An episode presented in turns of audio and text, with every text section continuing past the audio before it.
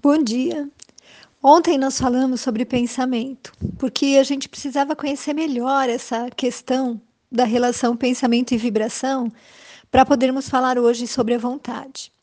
Porque é preciso que a gente entenda que o pensamento ele tem realmente um poder infinito. Ele mexe com o destino acompanhado justamente pela nossa vontade. É como se plasmássemos as situações sabendo que a maioria das situações pelas quais passaremos amanhã são criadas hoje, através do nosso pensamento, como nós estudamos no áudio de ontem. A mente, em qualquer plano, ela emite, recebe, dá e recolhe. E é a vontade quem direciona o nosso pensamento. Por isso, quem não exercita a vontade para se sobrepor às circunstâncias de ordem inferior, vai sofrer a força do meio em que está. E como nos diz Emmanuel e Chico, só a vontade é suficientemente forte para sustentar a harmonia do espírito. Querer é poder. E num texto da Feparama, Feparana, nós encontramos que a vontade é a maior de todas as potencialidades da alma, que a sua ação é comparável à de um ímã. A vontade de viver desenvolve em nós a vida atrai para nós novos recursos vitais. A vontade de evoluir oportuniza-nos chances de crescimento e de progresso. Bom, meus amigos, devido ao nosso grau evolutivo, ainda não conseguimos vibrar 100% num plano elevado. Então, nós ficamos alternando as energias que nos rodeiam impositivas e negativas. Mas é preciso que a gente se conscientize da necessidade de orientar a nossa vontade para o bem, constantemente. E a questão 909 do Livro dos Espíritos nos pergunta assim: Poderia sempre o homem, pelos seus esforços, vencer as suas más inclinações? E a resposta: sim, e frequentemente fazendo esforços muito insignificantes. O que lhe falta é a vontade. Ah, quantos poucos dentre vós fazem esforços? E já na questão 911, Allan Kardec pergunta: Não haverá paixões tão vivas e irresistíveis que a vontade seja impotente para dominá-las? E a resposta: Há muitas pessoas que dizem: Quero, mas a vontade só lhes está nos lábios. Quando o homem crê que não pode vencer suas paixões, é que seu espírito se compraz nelas, em consequência da sua inferioridade. Compreende a sua natureza espiritual somente aquele que as procura reprimir. Vencê-las é para ele uma vitória do espírito sobre a matéria. Então, meus amigos, fica claro que só não conseguimos impor a nossa vontade quando realmente não queremos mudar. Quando achamos mais fácil ficar na nossa zona de conforto, só reclamando da vida, persistindo nos mesmos comportamentos que sempre vão gerar as mesmas consequências para nós e para os outros. Então, se algo não está bom e não segue bem, é porque precisa de ajuste, de mudança de rumos, talvez mais comprometimento com os valores realmente importantes. Aqui, a vontade de mudar tem que entrar em ação, aliada ao nosso esforço, mesmo que esse esforço seja altamente desgastante, porque normalmente é.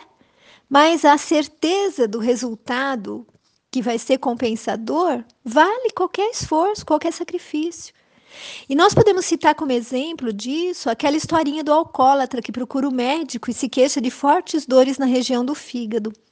E aí o médico faz o seu diagnóstico e prescreve que ele deveria fazer uma hora de caminhada toda manhã, 30 minutos de exercícios físicos, tomar um comprimido após cada refeição e, principalmente, parar de beber.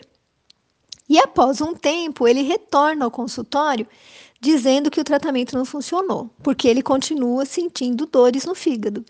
E aí o médico estranha e pergunta: Mas o senhor fez tudo o que eu recomendei? Claro, doutor. Todos os dias eu ando uma hora pela manhã, eu faço 30 minutos de exercício físico e tomo remédio. Então o médico pergunta: Mas o senhor parou de beber? Ah, doutor, isso não.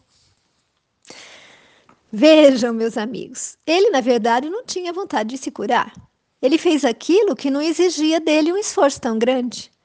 A verdadeira cura estava nele direcionar a sua vontade naquele esforço de lutar contra aquela necessidade de beber. Mas isso ele não fez. Então, vamos esquecer aqueles antigos chavões que sempre passam pela cabeça. Ah, eu não sei se eu vou, eu não sei se eu posso, porque muita gente se subestima de uma maneira tão radical, se acredita tão fraco, tão impotente, que não consegue enxergar nem admitir que possui dentro de si todos os recursos para crescer, progredir, aprender, melhorar sua situação, ajudar-se, amar infinita e poderosamente.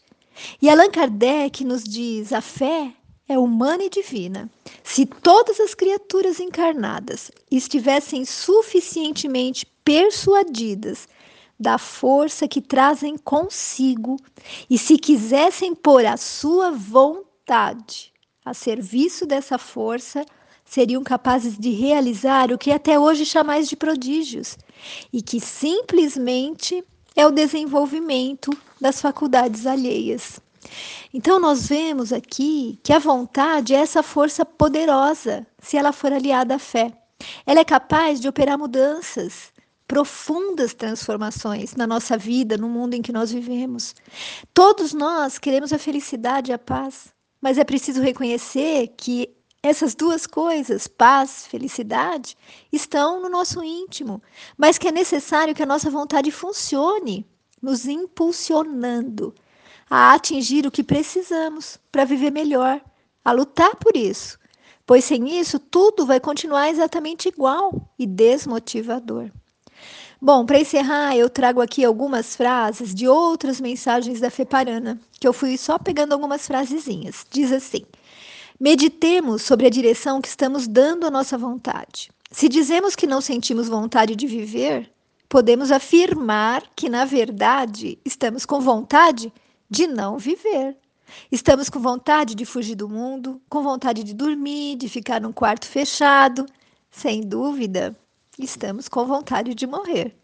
Mas a vontade, ela está ativa. Ela somente está sendo dirigida para onde nossa razão desejar.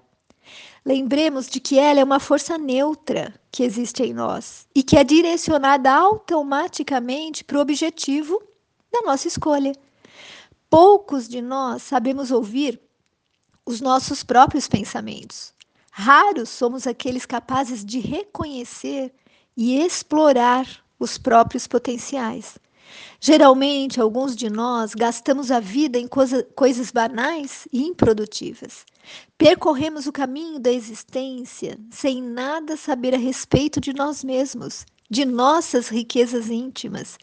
Mas como é belo e consolador poder dizer: Conheço a grandeza e a força que habitam em mim. Elas vão de ser o meu amparo e a minha certeza em todos os instantes da minha vida. Com o auxílio de Deus, eu hei de elevar-me acima de todas as dificuldades. Eu vejo claramente o longo caminho a ser percorrido. Nada, porém, poderá me impedir de prosseguir nessa estrada. Tenho um guia seguro para me enobrecer e me elevar, que é a vontade, e hei de me conservar firme e inabalável, sempre em frente. Com a minha vontade, eu conquistarei a plenitude da existência. Farei de mim uma criatura melhor, vivendo de uma forma mais feliz e equilibrada. Então, meus amigos, tenhamos uma vontade bem dirigida, fé e coragem para segui-la. Fique com Deus. Beijos de quem se preocupa com você.